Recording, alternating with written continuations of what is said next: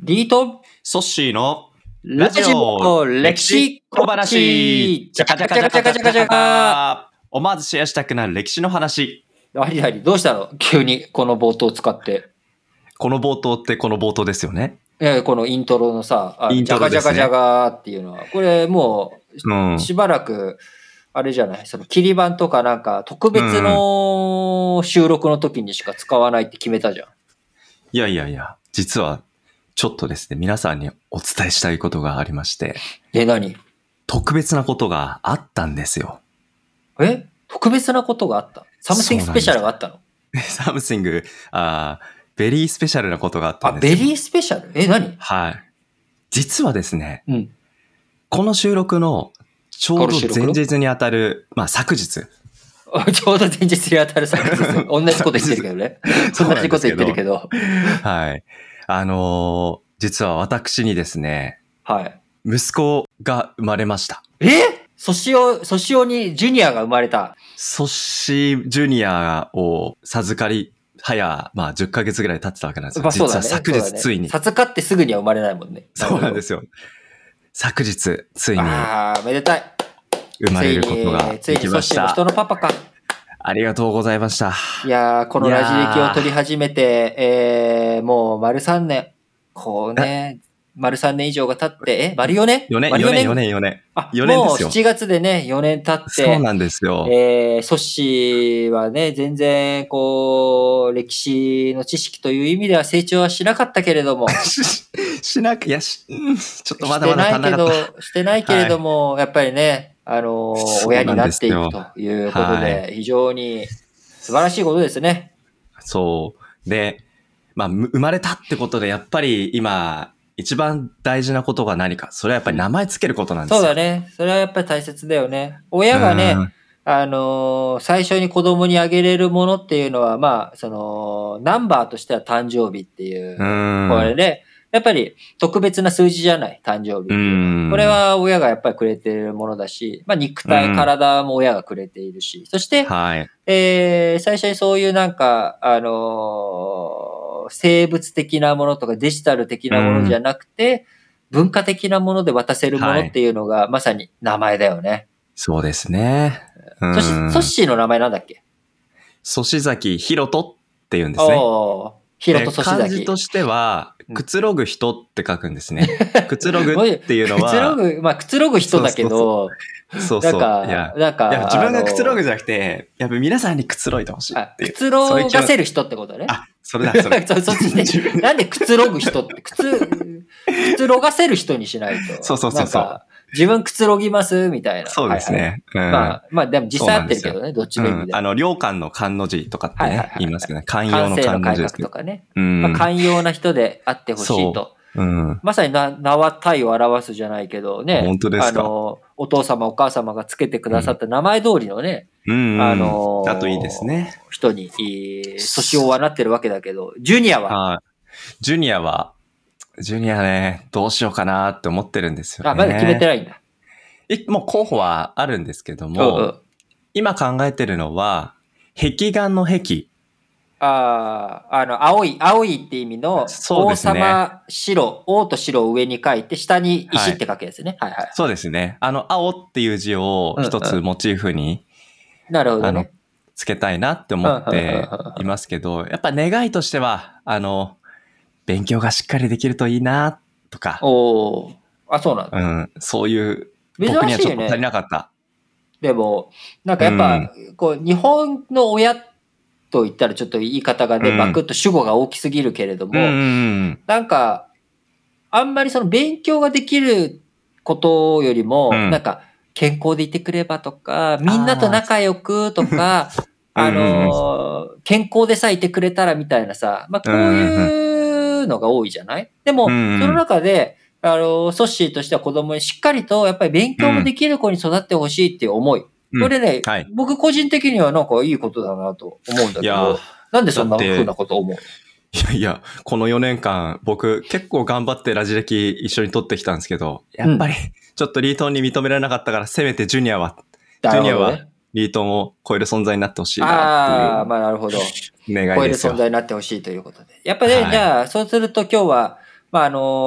こういった長いいい導入を経て、えー本題としてはですね、まあ、ソッシーの子供に、まあ、あの祝うということもありますが、やっぱはりい。学問、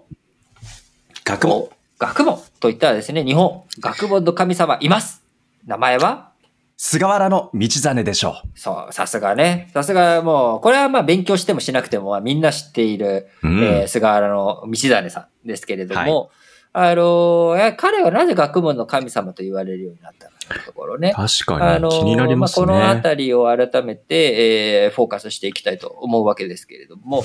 まあ、彼は最後は太宰府に流されて、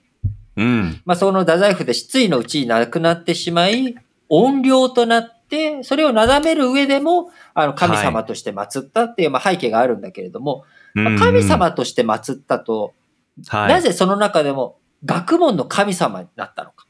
ね。学問の神様であることが、そうそうそうそうそう。怨な霊ぜ化かしっちてゃっことたでと。すね。で、失意のうちに死んじゃった人が、無念のうちに死んじゃった人に対して、まあ、あの、うん神様として立てまつるというようなこうと。んこれはね、日本人の風習として、まあ、やってきてるわけなんだけれども、じゃあなぜ神様は神様でも学問の神様に菅原道真がなっていったかっていうと、確かに。これはね、まあ、非常に簡単な話で、ほうほうほう。頭良かった。この道真さんが、道真様。道真さん、道真くんからね。くん、くんから。もう、道真くんから、もうずっとうん道真さんになるまで、ずっと賢い人として彼はいたわけです。ああ、で幼い時からもおー頭がいいって言われたんですね頭がいいという。で、多少で伝説に彩られてる部分もあるんだけれども、彼はがいの家系というのはもともとですね、あのーあの、これは最新の先行研究とかを踏まえると、4代まで、うんだからおじい、はいひいおじいちゃんぐらいの代までは、あの、うんずーっとその菅原氏の一族、もともと恥氏っていうのだったんだけれども、は、やって外たしこと、そう。やってたことは何かっていうと、土葬。そおの、ー習慣関係とか、その、お埋葬関係の仕事をしていた一族だったわけ。うんうんうんところが、えー、道真さんのおじいちゃんとか、ひいおじいちゃんぐらいの代、それよりもうちょっと前ぐらいから、日本では仏教が広がっていった影響もあって、うん、仮想がメインになってっちゃうんだよね。なるほど。これまで仕事にしていた土葬っていうものが、なくなり始めそうな、そまさにその時期に。だか出てたら、あわんけまですねりこう仕事としてもっていうことで、うんひいおじいちゃんぐらいの代から仕事を、その、当然貴族とかの一族ではあるんだけど、仕事を変えていこうということで、おじいちゃんだ。菅原道真のおじいちゃんの代から、はい。文章博士っていう学者の一族に転換していくっていうことへになっていくわけよ。そうなんだ。そうで、おじいちゃんは、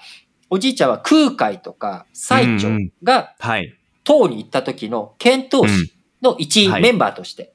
へえ。おじいちゃんは一緒に中国に渡って、唐の長安まで行ったりとかをしてるわけなので、あの、非常にその、こう、新しい時代にアジャストしていこうっていう、まあ、こういった気概をすごく感じるわけです。感じますね。で、そのおじいちゃんが、えー結構年取ってから文章博士っていう学者はのいトップの地位みたいなのに立っていき、で、さらに息子のコレヨシっていう人はうんうん若くして、えー文章博士とかその一族になっていきながら、えーおじいちゃんとお父さんの下には文科生もいっぱいいて、ほう。で、一代その学者の、そうう、ん、学者の家系になっていくと。っっていう、その、学者一族の家系の中で、菅原道真が生まれ、えー若い時から、その、厳しい指導も受けつつ、うんそして振動な側面も、お菅原道真に見せながら、学者としての道を歩んでいくと。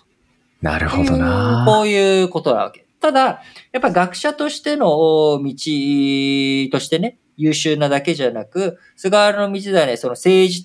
的なあ頭の知恵とか、そういったことを、うんうん当時ね、あの、やってた学問っていうのはどういう学問かというと、まあ、中国の歴史書を読んだりとか、漢詩を読んだりとか、こういったはい。教養知的、リベラルアーツ的なところをいっぱい学んでいたわけよ、当時。へえ。で、さらに、まあ、うんそういった政治を整ってやっていくにしても、やっぱり人間関係とかいろんなものを考えていくとか、そういったことの中で、過去の歴史、中国の歴史でこうんういうことがありましたよっていうことを、うんうんえー当時の藤原氏のトップのね、藤原の義房とかは子供の時かな。あー菅原道真が大きくなった頃には、えー藤原の元常っていう、まあ、うん初代関白と言われるようほうなあー人物。要は藤原氏が権力をガチッと握っていくような時代の転換点に、菅原道真っていう人は、非常にその能力を発揮し、あで、えーその、神道としても言われ、勉強という意味でうんうんうも、んその、文章特行生っていうような、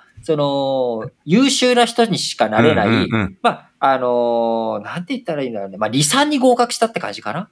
あ、東大の理算に合理算に格。合格 すしごいわかりてやすい。いくような、まあ、そう、しかもそれも、おー最年少でみたいなほう。あ、こともついてきて、さい実際には最年少じゃなかったんだけど、うんうんうんうん。あの、若くして、非常に若くしてなっていったりとか、こういっうん、た、その世の中が平和になっていく。平安時代の菅原道真って平安時代の人だけど、うん。平安時代の最初って、あの、桓武天皇が東北、あの、坂の上の田村麻呂に征夷大将軍になって、東北地方、ね、あの、征服しに行ったりとか、うん。あるいは、えー平城京から平安京に、奈良かうらん京都に、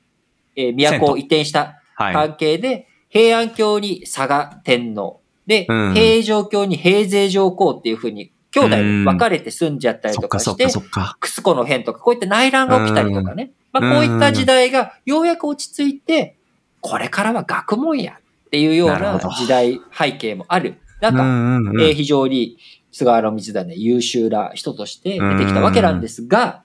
が、が、しかし、えー、菅原道真ね、歌を読むのもうまく百人一首にもおー選ばれていたりとかするうんうんですが、が、が、えしかし、うん。彼は最後はね、失意のうちに死んじゃってるってことはみんな知ってるわけですよ。ここまでかなりいい流れで、あのーなんて言うんですか。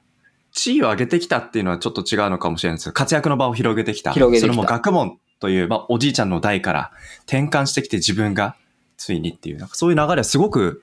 いいなと思いますけど、がしかし、そうが、しかしながら、菅原道真最後失意のうちに亡くなってしまう。そうですよねそこのそこには一体何があったのかと。やっぱりね、勉強ができるっていうこと、はい政治ができるっていうような、その知識、知恵、えーもちろんそれもね、うんすごく大切なんだけれども、それだけではいけなういん何かがあったのか、どうなのかということで、次回、菅原道真がなぜ流されて、行って失意のうちに亡くなってしまったのかについて、えーご披露したいと思います。ということで、今回も皆さん聞いていただきありがとうございます。冒頭にあった通り、実は、ソッシーのジュニア、ソッシーの子供が生まれました。めでたいですね。ぜひですね、あのーこのめでたい、いいあれに、いいソッシーに、いいおめでとうというメッセージをですね、あの、皆さんの方からもツイッターとか、なんかいろんな手段でですね、えー、ソッシーの方に届けてくれたら、リートンとしても嬉しいです。ソッシー、えー、子供生まれてよかったね。おめでとう